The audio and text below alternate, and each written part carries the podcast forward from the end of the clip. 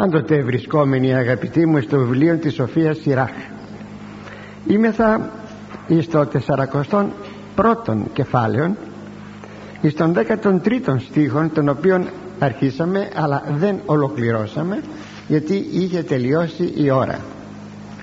Λέγει λοιπόν ο 13ο στίχος αγαθής ζωής αριθμός ημερών και αγαθόν όνομα εις αιώνα διαμενή και η απόδοση του χωρίου είναι μετρημένες είναι οι ημέρες της καλής ζωής.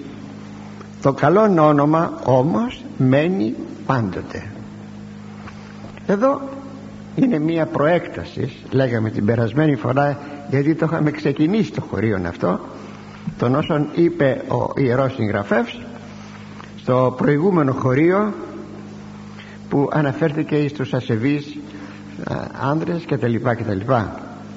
Η ζωή μας λοιπόν είναι μία περίοδος εξετάσεων ενώπιον και Θεού και ανθρώπων.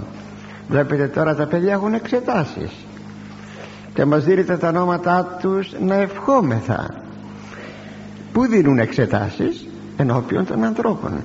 Να εξασφαλίσουν κάποιους βαθμούς να μπορέσουν να μπουν σε κάποια σχολή και ούτω καθεξής η ζωή μας αγαπητοί μου είναι γεμάτη από εξετάσεις. Και εγώ αυτή τη στιγμή ενώπιόν σας δίνω εξετάσεις.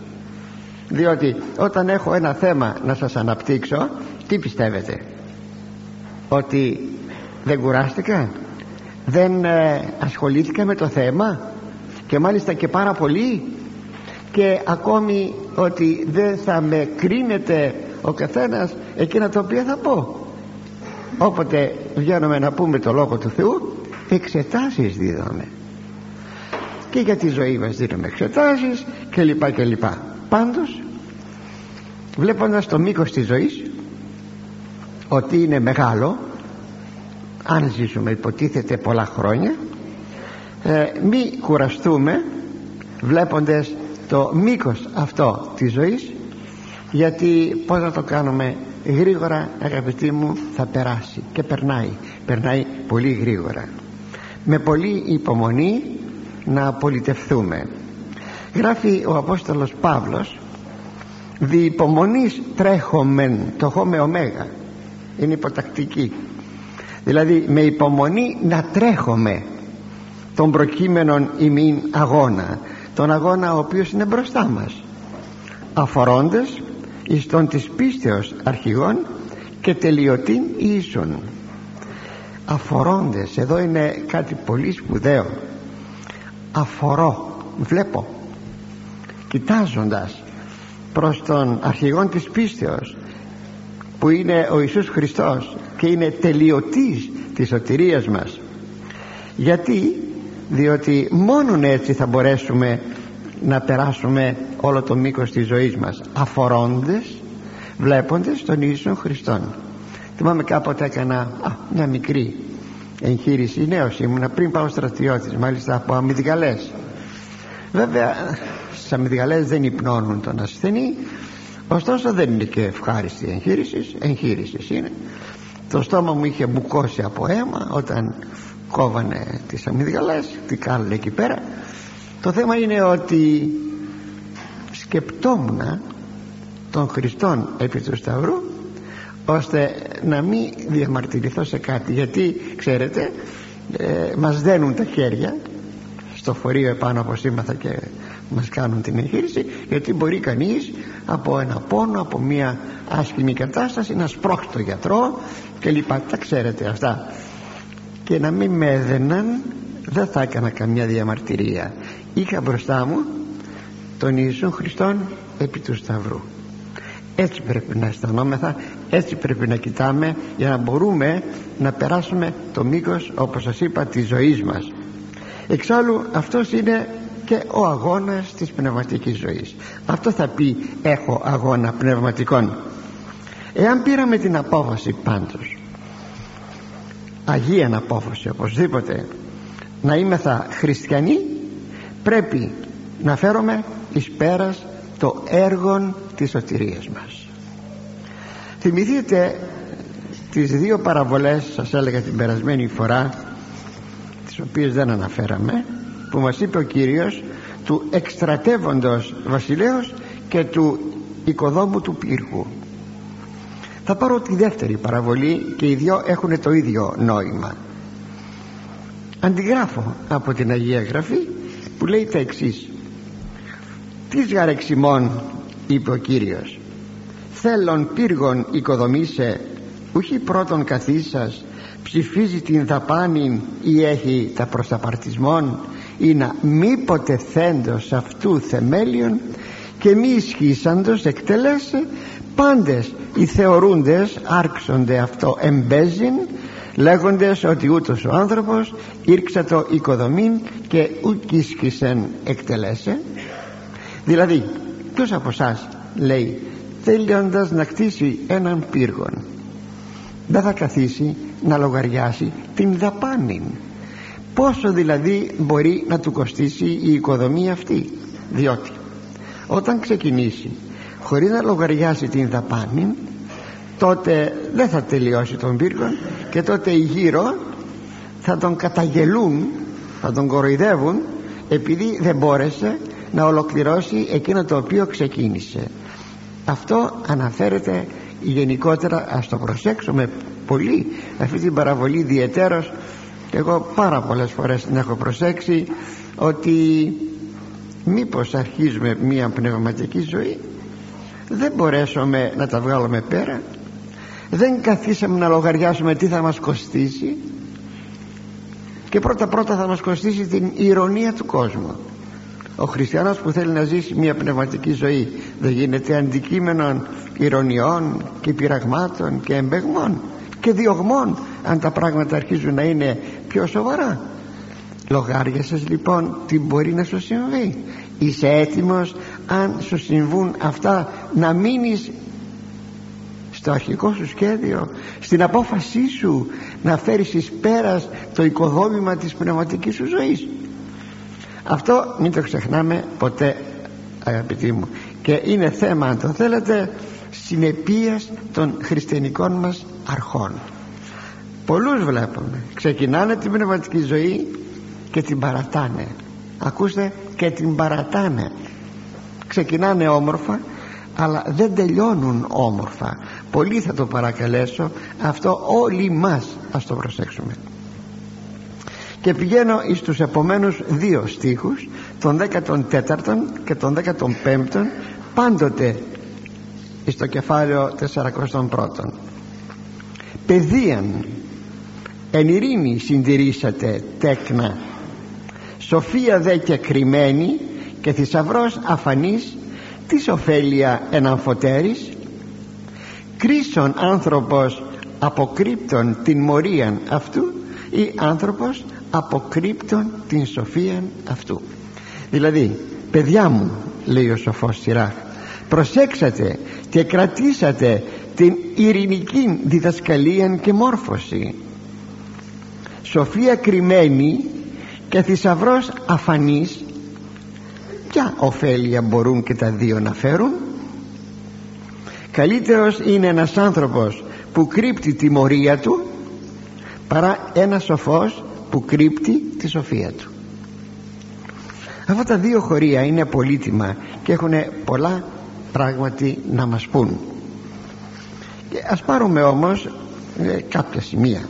Και το πρώτο σημείο είναι παιδείαν εν ειρήνη συντηρήσατε δηλαδή παιδεία είναι η μόρφωσης να τη συντηρήσετε με ειρήνη. Ο άνθρωπος που έλαβε μια παιδεία όλοι λίγο ή πολύ παίρνουμε μια παιδεία όταν βρεθούμε στον κόσμο. Αυτόν. Άλλος περισσότερο άλλος ο λιγότερο. Είτε είναι αυτή θεωρητική είτε είναι πρακτική πρέπει αυτή την παιδεία να τη συντηρήσουμε. Και η καλύτερα όπως ε, θα λέγαμε συντήρησης είναι η αύξηση. Σας έλεγα την περασμένη φορά εκείνων των οικονομολογικών νόμων θα, το ξανα, θα τον επαναλάβω ότι όταν έχεις 100 δραχμές λέγει η οικονομία λένε οι οικονομολόγοι και εξοδέψεις 101 η οικονομία σου δεν πάει καλά. Εάν έχεις 100 δραχμές και εξοδέψεις 99 τότε η οικονομία σου πηγαίνει καλά. Δεν πρέπει δηλαδή να ξεπεράσουμε τα όρια της δυνατότητές μας. Και αυτό είναι πάρα πολύ σπουδαίο.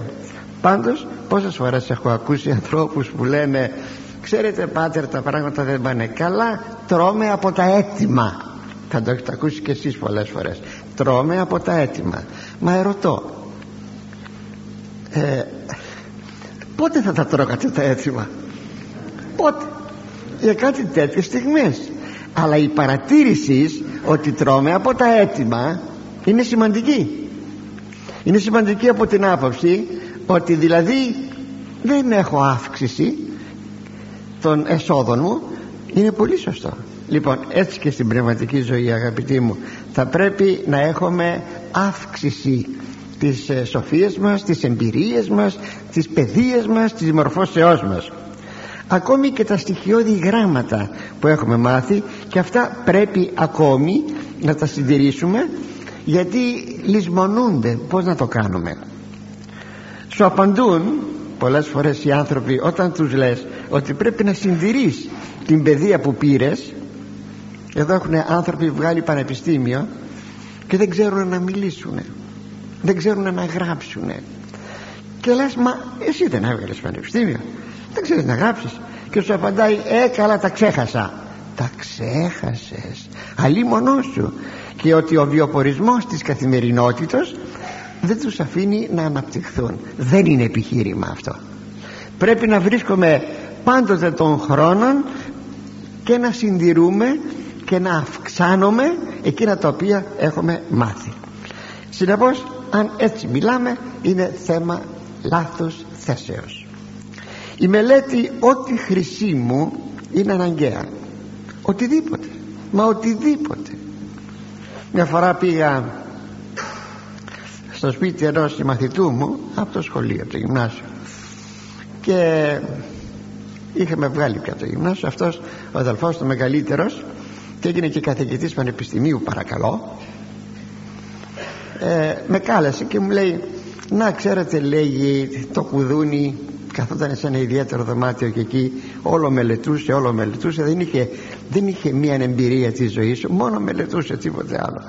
Να ξέρετε λέει κάπου εδώ κόπηκε το σύρμα και δεν μπορώ να επικοινωνήσω με την κουζίνα γιατί η μάνα του του έφερνε τα πάντα στο χέρι. Κοιτάζω εγώ τα σύρματα εκεί που είχαν κοπεί. Ε, λέω κύριε Τάδε πως είναι δυνατόν να έχετε κουδούνι επικοινωνία με την κουζίνα τη στιγμή όπως τυλίξατε τα σύρματα ήταν τυλιγμένο με τη μόνωση δεν το καταλάβαινε. Είναι πάρα πολύ σοβαρό αγαπητοί μου όταν πάρα πάρα πολύ πρακτικά πραγματάκια δεν τα προσέχουμε. Πρέπει να είμαστε άνθρωποι που, που διαρκώς πρέπει να ε, μαθαίνουμε ακόμη να συζητούμε από τις συζητήσεις μαθαίνουμε πολλά πράγματα να ερωτούμε και ούτω καθεξής. Ο άνθρωπος από σοφός πρέπει να γίνεται σοφότερος. Εφόλου του επιστητού. Όχι μόνο στα θρησκευτικά πράγματα. Εφόλου του επιστητού. Λέγει η Γραφή. Παλαιά Διαθήκη. Δώσε λέγει στον σοφόν. Αφορμή και θα γίνει σοφότερος. Πράγματι πότε γίνεται ο σοφός σοφότερος όταν τους, του πεις μερικά πράγματα του κάνεις κάποιες ερωτήσεις αυτός θα σκεφτεί. Σκέφτηκε μόνος του κάποτε ο Νεύτων αλλά μπορεί να του ετίθεται το ερώτημα γιατί το μήλο πέφτει κάτω από τη μιλιά; Ένας αφελώς θα απαντούσε ε που θα πέσει; Κάτω από τη μιλιά δεν θα πέσει το μήλο και όμως ο άνθρωπος αυτός βρήκε βρήκε το νόμο της παγκοσμίου έλξεως φιλοσοφώντας πάνω στο γιατί το μήλο έπεσε κάτω δεν πήγαινε προς τα πάνω Φερρυπίν αλλά έπεσε κάτω. Βλέπετε ότι πρέπει να είμαστε διαρκώς προσεκτικοί παρατηρητικοί να ερωτούμε και από σοφή θα γινόμεθα σοφότεροι. Πάσα λοιπόν ύλη είναι χρήσιμη και θεωρητική και πρακτική. Ιδίως οι γονείς έχουν να διδάξουν πολλά στα παιδιά σας. Τα παιδιά έχουν μία φυσική περιέργεια. Μη βαριόσαστε να απαντάτε. Ανοίγετε συζήτηση με τα παιδιά σας. Μην πείτε ουφ βαρέθηκα μην το πείτε αυτό. Ό,τι σας ερωτούν ανοίγετε κουβέντα με τα παιδιά σας. Αν πρέπει κάπου να μην απαντήσετε βρείτε έναν τρόπο χωρίς να φανείτε ότι δεν θέλετε να απαντήσετε ε, βρείτε έναν τρόπο πάντως επειδή τα παιδιά ερωτούν τα πάντα μαμά, μπαμπά, τι είναι αυτό; Γιατί αυτό έτσι θα δείτε ότι όταν με τα παιδιά σας ανοίγετε συζήτηση και τα πληροφορείτε θα γίνουν σοφά παιδιά. Και τα παιδιά σας πρέπει να βοηθηθούν. Και στο σχολείο άμα θα πάνε από την πρώτη δημοτικού θα δείτε θα έχουν επιδόσεις επειδή το σπίτι εβοήθησε το παιδί σε κάτι τέτοιο. Πιστεύω να συμφωνείτε.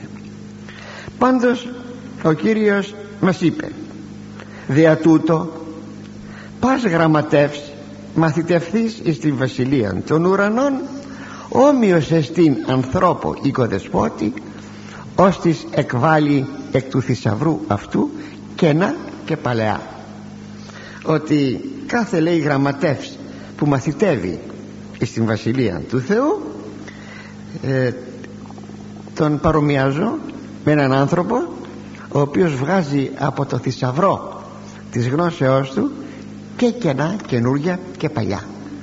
Εδώ αναφέρεται στην Καινή και Παλαιά Διαθήκη αλλά γενικότερα πάσα ύλη μας είναι χρήσιμη.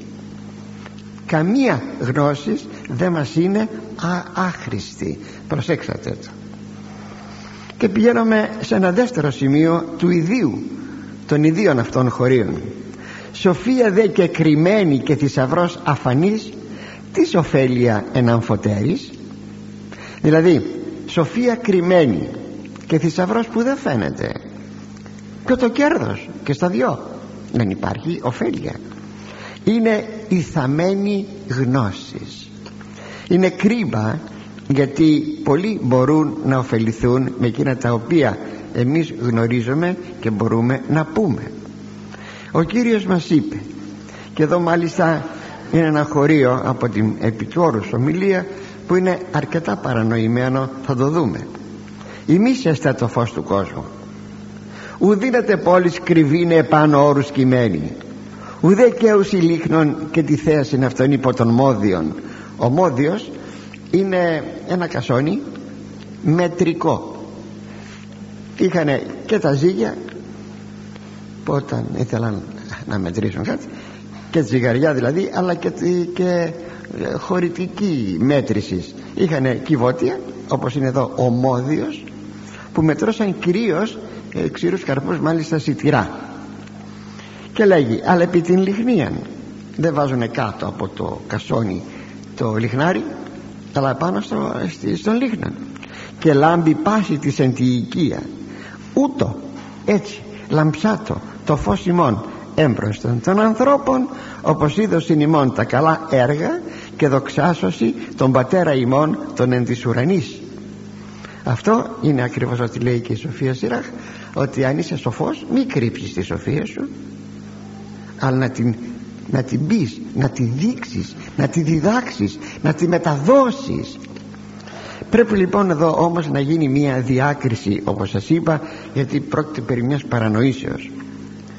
Ούτε η σοφία ούτε οι γνώσεις ούτε η εμπειρία πρέπει να κρυφτούν. Δεν πρέπει. Πολλοί συγχαίουν την προσφορά της γνώσεως και της σοφίας με την υπερηφάνεια. Ότι δηλαδή αν εγώ πω εκείνο που ξέρω ό,τι σοφά πράγματα και να γνωρίζω αν τα πω θα δείξω την υπερηφάνειά μου. Γιατί αγαπητοί μου; Είναι δύο διαφορετικά πράγματα. Είναι τι είπε ο Κύριος εδώ; Ε, να δείξουμε να λάμψουμε μπροστά στους ανθρώπους για να δοξάζεται ο πατέρας μας ο ουράνιος. Είναι λοιπόν δύο διαφορετικά πράγματα άλλο πράγμα να μεταδώσεις τη σοφία σου και άλλο πράγμα να υπερηφανευθείς. Η περηφάνεια βέβαια διεισδύει σε κάθε αρετή και σε κάθε γνώση. Αυτό είναι αληθές. Αυτό είναι αληθές. Αλλά θα προσέξουμε. Δεν σημαίνει όμως ότι θα κρύψω τη γνώση που θα ωφελήσει μόνο και μόνο για να μην πέσω στην υπερηφάνεια. Το προσέξατε; Θα μιλήσω, θα πω, θα παρουσιάσω. Οπότε αυτή η διάκριση πρέπει να γίνει. Και πηγαίνουμε σε ένα τρίτο σημείο αυτών των δύο χωρίων. Κρίσον λέει άνθρωπος αποκρύπτων την μορία αυτού ή άνθρωπος αποκρύπτων την σοφία αυτού.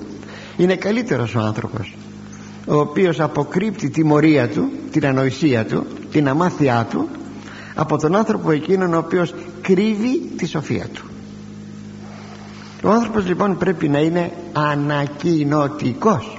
Ανακοινωτικός.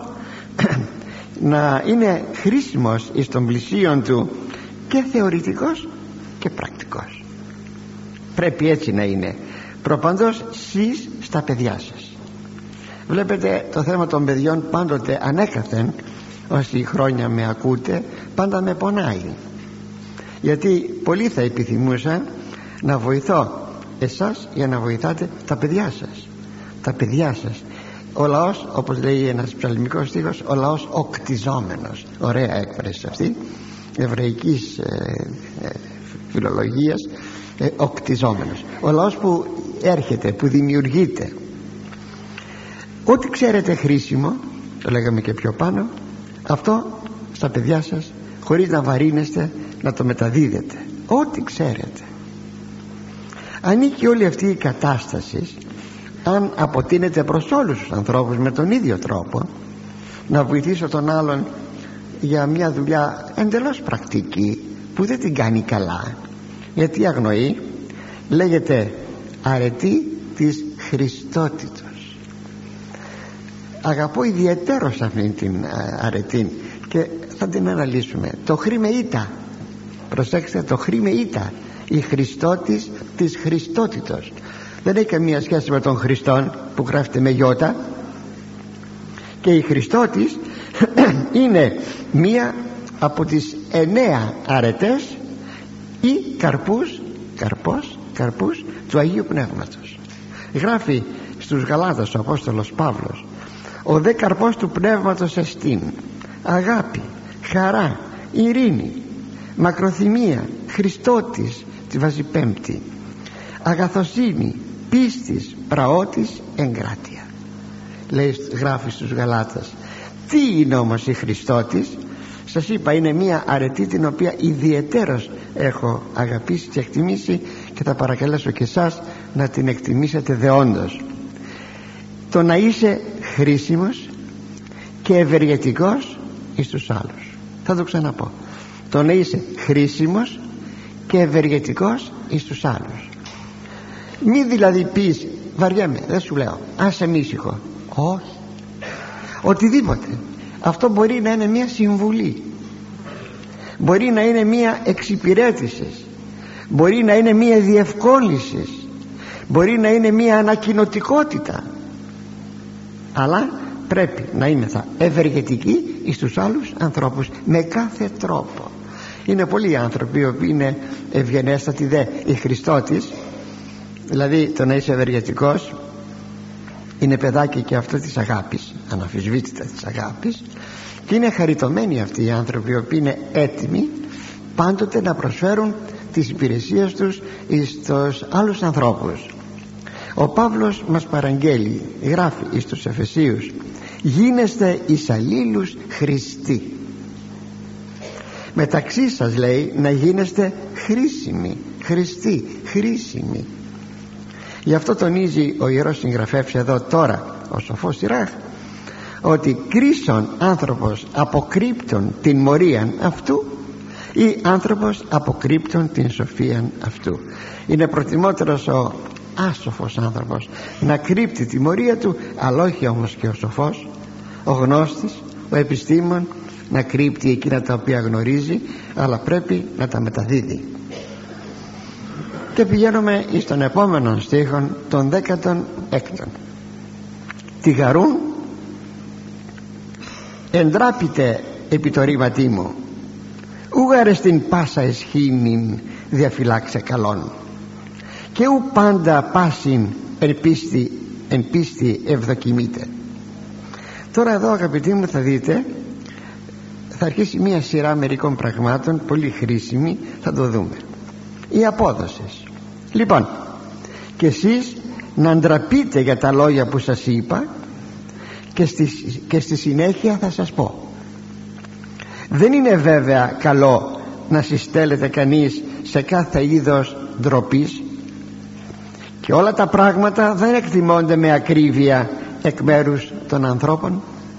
Μάλιστα εδώ ο Ιερός Συγγραφεύς είναι σίγουρος ότι αυτά που εξέθεσε εις τους νέους αλλά και εις τους μεγάλους αυτά τα οποία κατέγραψε ότι είναι σωστά.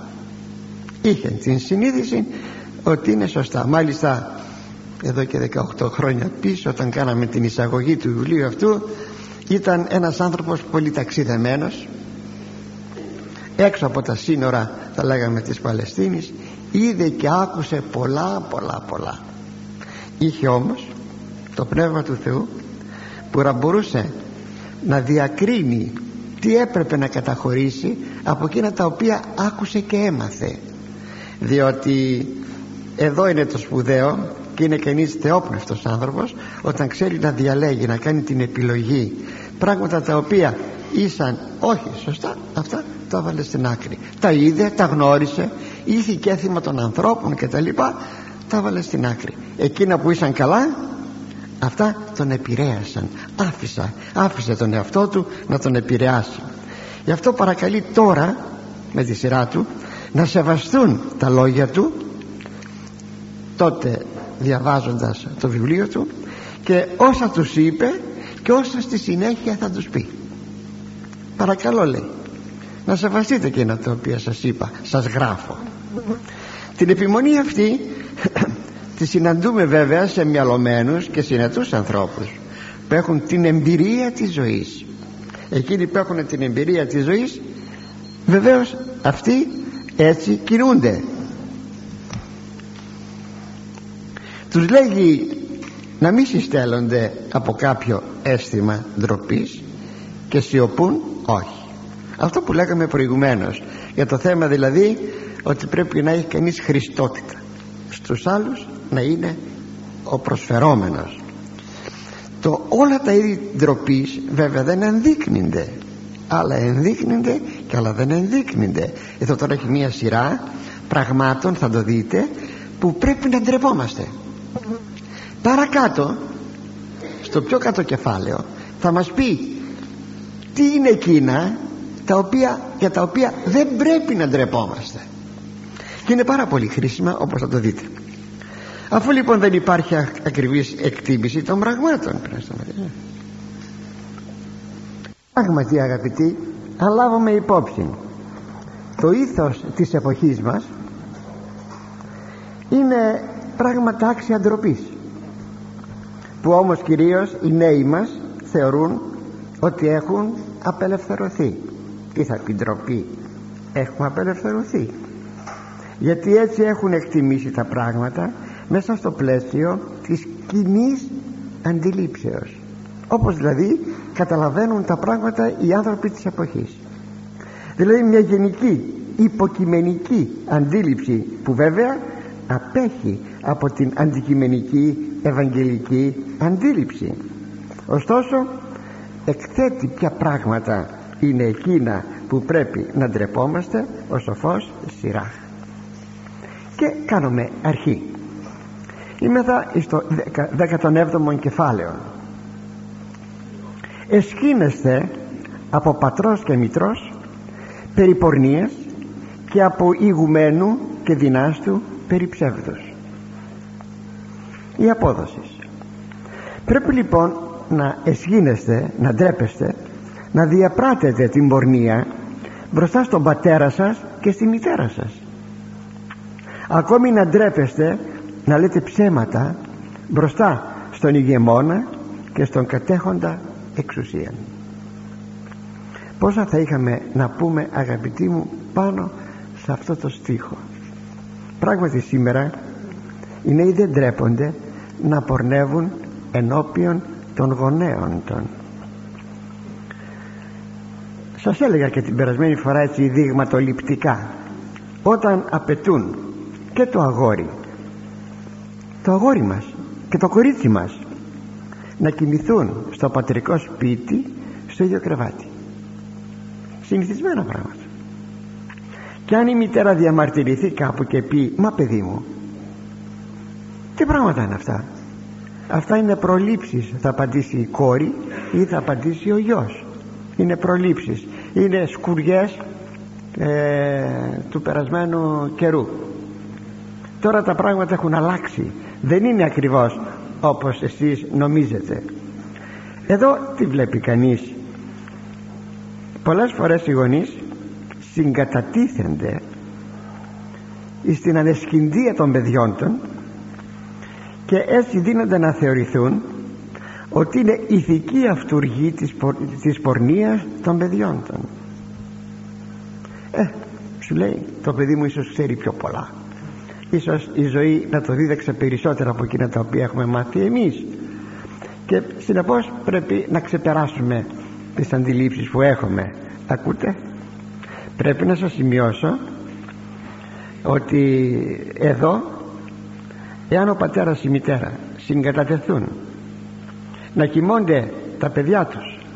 Ανήπαντροι, ε, αραβωνιασμένοι ο φίλος ή φίλοι.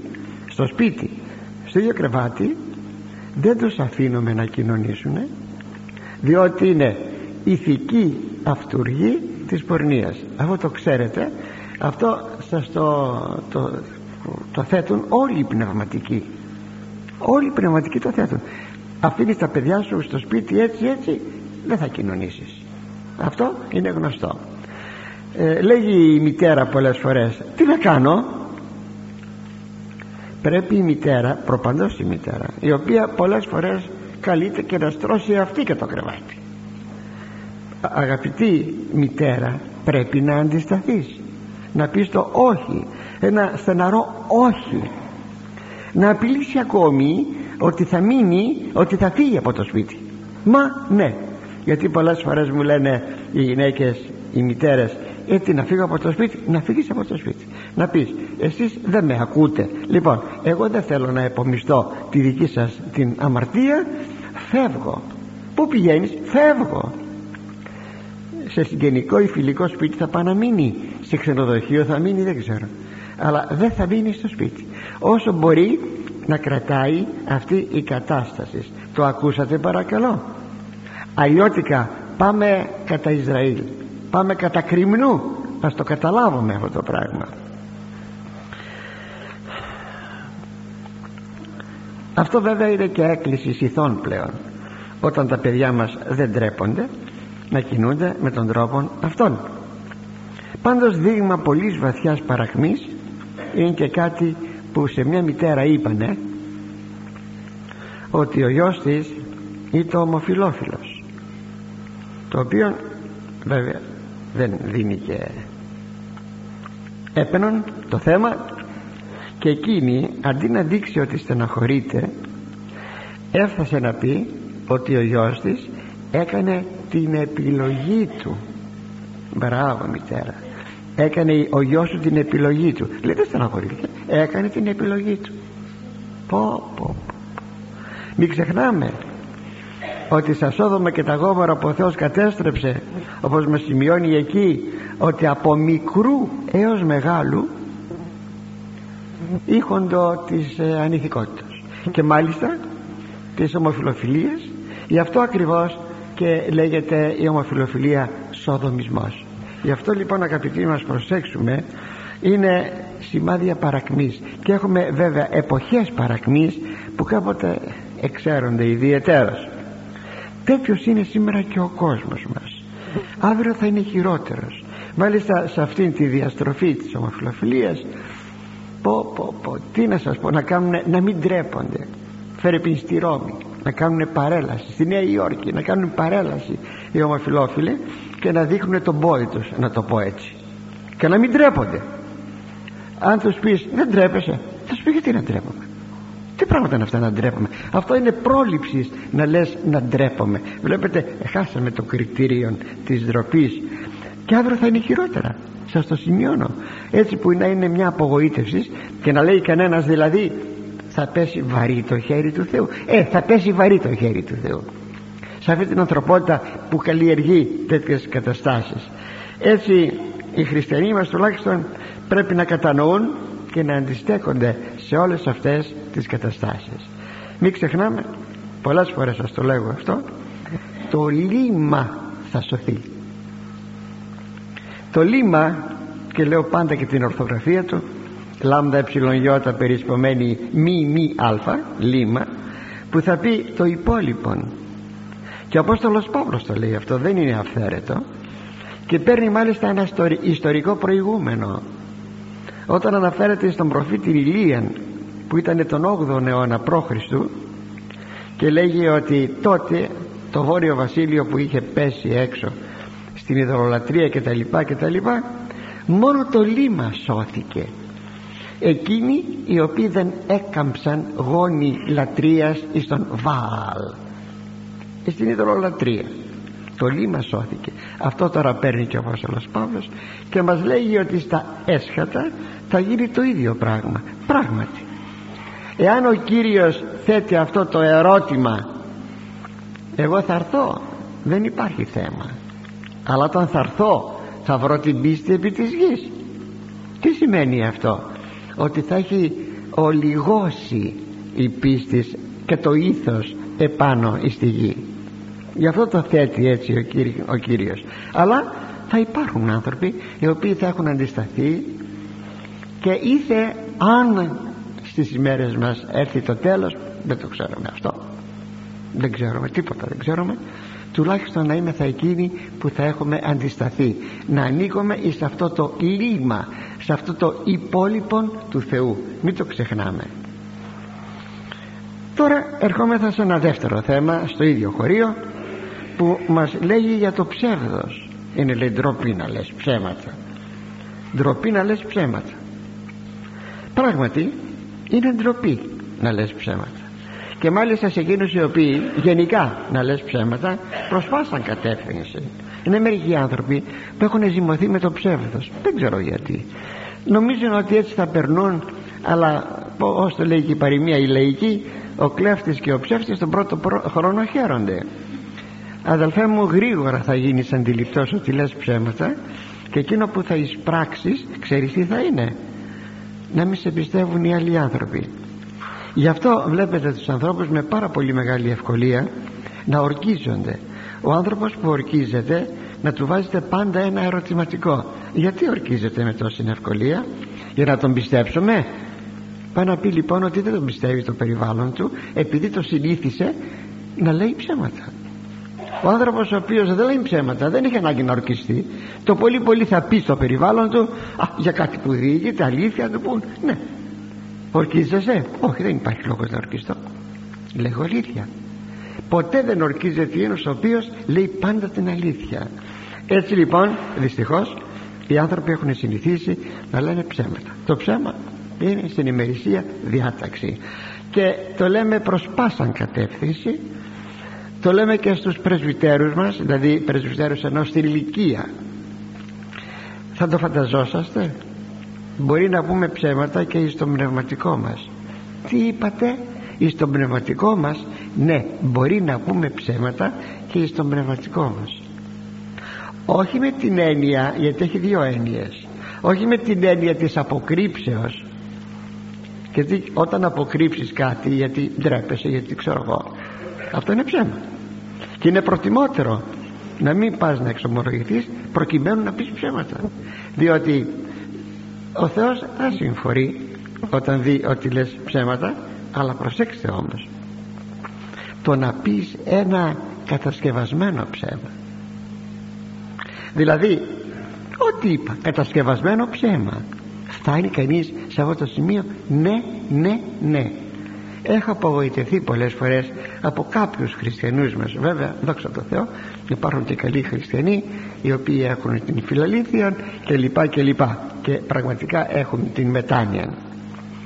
Έξω από τις κυρώσεις που μπορεί να έχει ένας ψευδόμενος άνθρωπος από το Θεό είναι άξιον πολλής ντροπής να ψεύδεται και να, τον, να γίνει αντιληπτός στους άλλους ανθρώπους γίνεται ένας τέτοιος άνθρωπος όπως σας είπα ήδη αναξιόπιστος και προφανώς θα πρέπει ο ίδιος να ντρέπεται. Ντρέπεται όμως δεν ξέρω.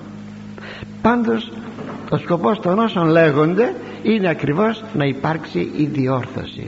Να διορθωθούμε να πούμε έλεγα ψέματα ε τώρα από εδώ και μπρος δεν θα λέγω ψέματα. Να πάρει κανείς την απόφαση δεν θα ξαναπώ ψέματα. Και πηγαίνουμε στον επόμενο στίχο των 18 λέγει αποκριτού και άρχοντος περί πλημελίας από συναγωγής λαού περί ανομίας δηλαδή είναι ντροπή η παράβαση του νόμου ενώπιον δικαστού και άρχοντος όπως και να ντρέπεται κανείς για παρανομίες ενώπιον του λαού ακόμη μία μορφή εδώ ντροπής που πρέπει να έχουμε και να καλλιεργούμε. Και να βοηθάτε και τα παιδάκια σας αγαπητοί μου να έχουν το αίσθημα της ντροπής. το θάρρος εκεί που πρέπει. Η ντροπή εκεί που πρέπει. Ποτέ σε πράγματα που είναι άξια ντροπής να μην δίνουμε ελευθερία στο παιδί να ενεργεί όπως θέλει. Όχι. Και το θεραλέο παιδί θα είναι και το τροπαλό παιδί θα είναι και τα δύο. Και θα κρίνει. Σε αυτό πρέπει να ντρέπομαι. Σε αυτό δεν πρέπει να ντρέπομαι.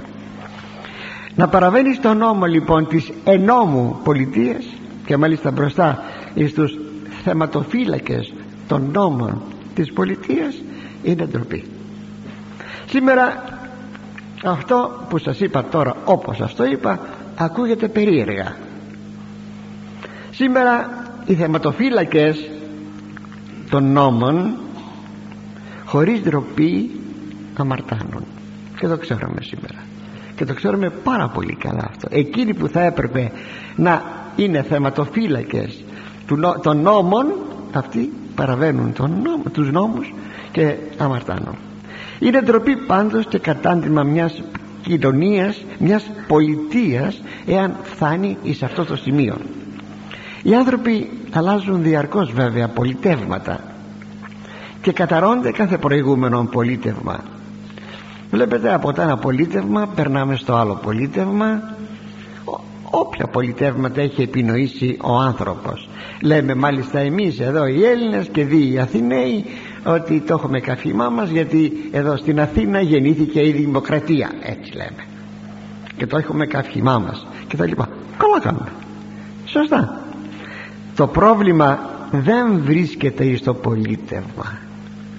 Το πρόβλημα βρίσκεται στον πολίτη διότι μπορεί να επηρεάζει βέβαια ένα πολίτευμα καταστάσεις κοινωνικές. Μπορεί δεν έχω αντίρρηση. Αλλά όμως δεν είναι εκεί το πρόβλημα. Θα λέγαμε στο χειρότερο πολίτευμα αν υπάρχουν συνεπείς πολίτες η πολιτεία θα έχει προκοπεί βλέπετε λοιπόν ότι το πρόβλημα είναι στον πολίτη κάνουμε έναν πολίτη Χριστόν το χρημεΐτα. Χρήσιμον σωστόν που να σέβεται τους νόμους. Γι' αυτό και στο σχολείο μαθαίνουν τι μαθαίνουν εκεί ξέρω εγώ μαθαίνουν μερικά τέτοια πράγματα. Και εμείς στην εποχή μας δεν το είχαμε τέτοιο μάθημα δεν είχαμε ακριβώς για να έχουμε χριστούς πολίτες. Τα καταφέραμε; Αν δεν μπει ο φόβος του Θεού μέσα στην καρδιά μας Χριστός πολίτης δεν γίνεσαι. Αλλά θα πεις με βλέπει ο άλλος κάνω τον Χριστόν πολίτη δεν με βλέπει ο άλλος ό,τι αρπάξω και να το βάλω στην τσέπη μου γι' αυτό σας είπα θέλεις να είσαι Χριστός πολίτης πρέπει να έχεις το φόβο του Θεού είτε σε βλέπει ο άλλος είτε δεν σε βλέπει εσύ να είσαι εκείνος που πρέπει να είσαι. Μην λησμονούμε ότι οι πολιτιακές κυβερνήσεις είναι από Θεού. Αυτό δα τρομάζει κάπου. Είτε κατευδοκίαν είτε κατά παραχώρηση. Μπορεί ο Θεός να παραχωρήσει μια κυβέρνηση ενός λαού που να είναι όχι καλή να είναι αχρία κυβέρνησης το υπογραμμίζω. Αυτό είναι κατά παραχώρηση του Θεού. Αν οι κυβερνήσεις είναι από τον Θεό όπως καταλαβαίνετε το παραχωρεί αυτό ο Θεός γιατί ο Θεός φυσικά δεν θα ήθελε. Να κυβερνάν το λαό άνθρωποι αχρήοι και αν θέλετε να το κατοχυρώσουμε ακούστε τι μας γράφει ο Απόστολος Παύλος στην προς Ρωμαίους επιστολή του. Πάσα ψυχή δηλαδή κάθε άνθρωπος εξουσίες υπερεχούσες υποτασέστο να υποτάσσεται λέει σε εξουσίες που υπερέχουν. Ούγαρε στην εξουσία ημί υπό Θεού. Δεν υπάρχει λέει η εξουσία παρά μόνο από το Θεό. Εδεούσε υπό του Θεού τεταγμένες και αυτές που υπάρχουν είναι τεταγμένες έχουν οριστεί από το Θεό. Σας ξαναλέγω είτε κατά ευδοκία είτε κατά παραχώρηση. Όταν θέλει ο Θεός να τιμωρήσει ένα λαό μπορεί να παραχωρήσει αυτοί που τον κυβερνούν να είναι εκείνοι που είναι. Όπως είπε παραδείγματι εκείνος ο ανόητος πως τον λέγανε δεν θυμάμαι ο γιος του Σολομώντος όταν πέθανε ο Σολομών ανέλαβε Ροβάμ Ροβάμ ευχαριστώ. Ξέρετε όταν πήγαν και του είπαν ξέρεις ο πατέρας σου μας είχε επιβάλει πολλούς φόρους εγώ λέει φόρους περισσότερους φόρους. Με αγκαθωτά σύρματα θα σας χτυπάω τα άκουσαν αυτά οι άνθρωποι. Πήγαν οι 12 φυλές και παρεκάλεσαν γιατί ήταν οι δύο φυλές Ιεροσόλυμα και οι 10 φυλές ήταν στο Βόρειο Βασίλειο. Και τότε χωρίστηκε το, χωρίστηκαν οι Εβραίοι και απετέλεσαν το Βόρειο Βασίλειο. Καταλαβαίνετε ζημία. Το να γίνει δηλαδή άλλο κράτος. Το Βόρειο Βασίλειο. Επειδή έτσι μίλησε ο ανόητος επειδή είχαν παρέα με, με νεαρούς φίλους που του είπαν τέτοιες συμβουλές. Πού πάμε; Τι κάνουμε; Ο Θεός όμως βλέπετε το άφησε. Δεν το εμπόδισε το άφησε. Γιατί ήθελε να τιμωρήσει πολλές αμαρτίες του λαού του. Και προχωρώ. Ώστε ο αντιτασσόμενος τη εξουσία τη του Θεού επιταγή ανθέστηκε. Ώστε εκείνος ο οποίος λέει αντιτάσσεται στην εξουσία που ορίστηκε από το Θεό στο Θεό λέει αντιστέκεται. Οι δε ανθεστικότες εαυτής κρίμα λείψονται. Και εκείνοι που αντιστέκονται θα πάρουν καταδίκη από το Θεό. Και όταν ο Παύλος έγραφε αγαπητοί μου αυτά ξέρετε ποιος ήταν αυτοκράτορ της Ρώμης; Ένας νέρον ένας νέρον στις ημέρες του οποίου ο Παύλος εθανατώθηκε και όμως γράφει έτσι γιατί έτσι έπρεπε να γράψει. Αντιληφθείτε λοιπόν σήμερα το τι μπορεί να γίνεται και τι, πως μπορούν οι άνθρωποι να σκέπτονται και να κινούνται. Και οι κυβερνήσεις και οι πολίτες. Λέγει ακόμη εδώ προσθέτει στο χωρίο που σας διάβασα να ντραπείς και το λαό όταν απέναντί του παρανομής ή αδικής μάλιστα. Σήμερα κανείς δεν ντρέπεται όταν εις βάρος του λαού πλουτίζει και ασχημονεί πως είναι εκείνοι που πλουτίζουν; Παράνομα. Πως είναι εκείνοι οι οποίοι ασχημονούν στο λαό; Και όμως δεν ντρέπονται. Να ντρέπεσαι λέει μπροστά στο λαό. Γιατί; Διότι το φιλότιμο εξέλιπε. Το χάσαμε το φιλότιμο. Γι' αυτό υπενθυμίζεται από την Αγία Γραφή ώστε να υπάρχει κάποια διόρθωση να πούμε όσοι μπορεί να το πούν βέβαια όλο το πλήθος δεν θα το πει. Θα το πούν όμως μερικοί ότι πρέπει να διορθωθώ πρέπει να ντρέπομαι το λαό και να μην κάνω κάτι το οποίο δεν θα έπρεπε να το κάνω. Κατά τη γερμανική κατοχή υπήρχαν οι μαυραγορείτες οι δοσύλλογοι και οι προδότες του λαού. Πως ενεργούσαν δεν τρεπόντουσαν όταν βγάζανε φερρυπίν 10, 20, 30, 50 από ένα χωριό. Να τους του φεκίσουν γιατί σκότωσαν κάποιο Γερμανό στρατιώτη. Και εμφανιζόταν αυτός ο προδότης πω πω φοβερό πράγμα με μια κουκούλα βέβαια στο πρόσωπο και έλεγε αυτός είναι εκείνος ο οποίος να τον εκτελέσουν έτσι ε; Πω πω πω. Και δεν τρέπησε το λαό δεν τρέπεσαι άνθρωπε το λαό. Με τους Γερμανούς θα ζήσεις. Ή με το λαό σου θα ζήσεις. Γι' αυτό πολύ καλά η Γερμανία έκαναν το εξής. όταν έφυγαν από την Ελλάδα εσκότωσαν τους προδότες με την απλή σκέψη. Εάν αυτοί πρόδωσαν το λαό τους γιατί δεν θα προδώσουν και εμάς; Και τους καθάρισαν. Αυτό είναι βέβαια ε, το μέλλον η τύχη των ανθρώπων οι οποίοι δεν τρέπονται το λαό και ενεργούν όπως ενεργούν. Αυτά και για αυτό το χωρίο. Και πηγαίνουμε στο 19ο χωρίων από κοινωνού και φίλου περιαδικίας και από τόπου του παρικής περικλοπής.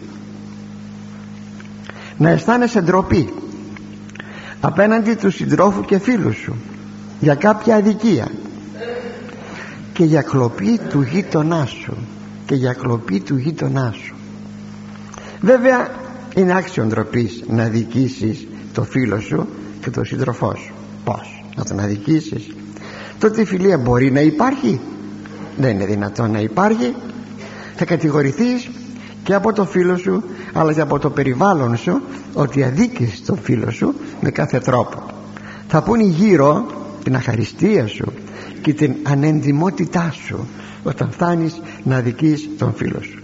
Και όμως αγαπητοί μου σημειώνονται τέτοιες άσχημες καταστάσεις που είναι απαράδεκτες. Είναι κυρίως το θέμα της κλοπ... ε, συγγνώμη.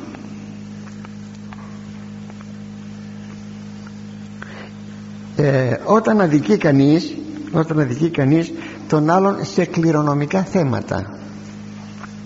Δεν τρέπεσαι; Αδικείς τη χείρα γυναίκα. Την, ε, την ύφη σου και εγώ το συγγενικό σου πρόσωπο. Πέθανε ο άνδρας σου εγώ και αδικείς τώρα. Ή το ορφανό το αδικείς. Και δεν τρέπεσαι. Δεν θα σε κατηγορήσουν οι άλλοι άνθρωποι. Και το θέμα της κλοπής του γείτονα. Και γενικότερα του πλησίον. Και αυτό είναι πολύ άξιον ντροπής. Και αυτό το φαινόμενο δυστυχώς δεν υστερεί. Θυμάμαι κάποτε ένας υπάλληλος κάποιου δημοσίου θα λέγαμε δημοσίου έργου έκλεβε τον συνάδελφό του τον, τον συνάδελφό του. Και αυτός βέβαια έβγαινε με έλλειμμα. Αυτό το πράγμα γιατί το κάνεις; Κλέβεις τον συνάδελφό σου επειδή τυχαίνει να είσαι στο ίδιο μπάγκο στο ίδιο γραφείο ξέρω εγώ τον κλέπτης θυμάμαι για ένα περιστατικό ακόμη δεν είχα πάει στρατιώτης αλλά επειδή το πράγμα έφτασε στη φυλακή και στη φυλακή πήγαινα με κάποιον κλήρικον και κάναμε λίγο κατήχηση εκεί ήρθε στη γνώση μου. Δύο φίλοι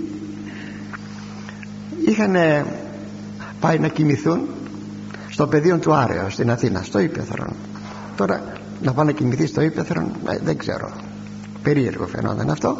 Εν αυτή την περίπτωση ο ένας έκλεψε το ρολόι του άλλου ήταν από την Κρήτη. Μπήκε στο καράβι και έφεγε για την Κρήτη. Ο άλλος κατήγγειλε βέβαια την γλωπή του ρολογιού του. Και ξέρετε η υπόθεση 80 δραχμές ήταν όλη η ιστορία. Πάντως τον έφεραν με χειροπέδες πίσω.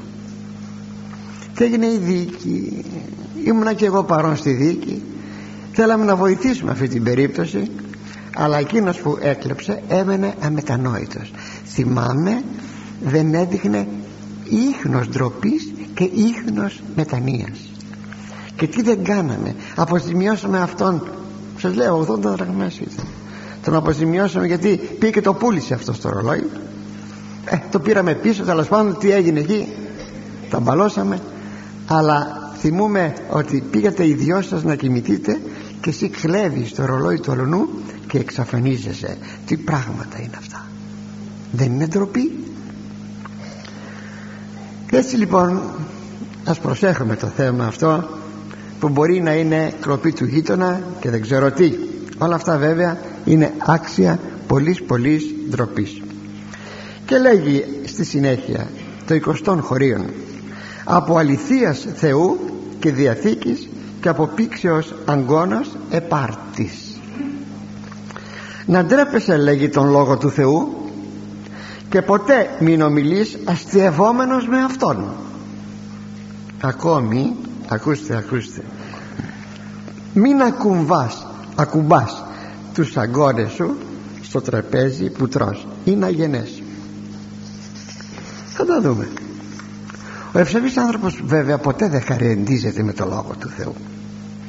Δυστυχώς υπάρχει η τάση σε πολλούς χριστιανούς να είναι απρόσεκτοι επάνω σε αυτό το σημείο. Λέγεται ότι ο Νεύτων ο μεγάλος αυτός επιστήμον όταν έλεγε το όνομα του Θεού και φορούσε καπέλο απεκαλύπτετο γιατί έλεγε το όνομα του Θεού. Δεν πρέπει λοιπόν να αστειευόμεθα με, με σκεύη της λατρείας του Θεού κανδύλια και τέτοια και τέτοια. Με άλλες ιστορίες όπως ο Απόστολος Πέτρος λέει με τα κλειδιά του παραδείσου ε, τέτοιες ιστορίες δεν πρέπει ποτέ να λέμε να ντρεπόμαστε. Κάνει εντύπωση και αυτή η άλλη συμβουλή της ευγενίας. πράγματι είναι αγενές να στηρίζεις τους αγκώνες σου όταν γευματίζεις πάνω στο τραπέζι. Το μικρό παιδί πρέπει να μάθει την αγωγή της τραπέζης. Πρέπει να μάθουμε να τρώμε. Θα βρεθεί πολλές φορές ο άνθρωπος στη ζωή του να τρώγει με σοβαρά πρόσωπα και αν δεν έχει αυτή την αγωγή θα, θα χαρακτηρίζεται αγενής και καταγέλαστος. Αγαπητοί μου πρέπει να σας πω ότι εγώ από τη μάνα μου για αυτό το συγκεκριμένο σημείο έφαγα ξύλο και από όσα άλλα. Θυμάμαι όταν έπαινα το τσάι το πρωί το γύριζα το, γύριζα το, το κοπάκι πως το λένε το πίπελο και έριχνα το υπόλοιπο. Μου λέει και τι το κάνεις αυτό; Μου το είπε, μου ξαναείπε έφαγα ξύλο και το έμαθα. Ναι, μην διστάσουμε μην διστάσουμε αγαπητοί μου να επιμένουμε. Το, μετά θυμάμαι το μαχαιροπύρουνο. Το μικρό παιδί ξέρετε δεν μπορεί να κρατήσει μαχαίρι στο δεξί και αριστερό το πυρούνι, στο αριστερό το πυρούνι. Δεν μπορεί. Ναι, δυσκολεύεται. Αχ να ξέρετε τι επιμονή. Θα μάθεις να τρως με το μαχαιροπύρουνο. Και αυτό είναι πολύ ανάγκη. Έτσι λοιπόν μην νομιστεί ότι όλα αυτά τα πράγματα είναι παρακατιανά. Αυτά ανήκουν στα παιδιά του Θεού καθώς πρέπει αγίης όπως τα λέγαμε. Η ευγένεια δεν είναι παρακατιανό πράγμα. Ένα παιδί είναι παιδί της αγάπης και της καλής αναστροφής και πρέπει και αυτό να το προσέξουμε. Πρώτον Θεός θα συνεχίσουμε. Την ερχομένη τρίτη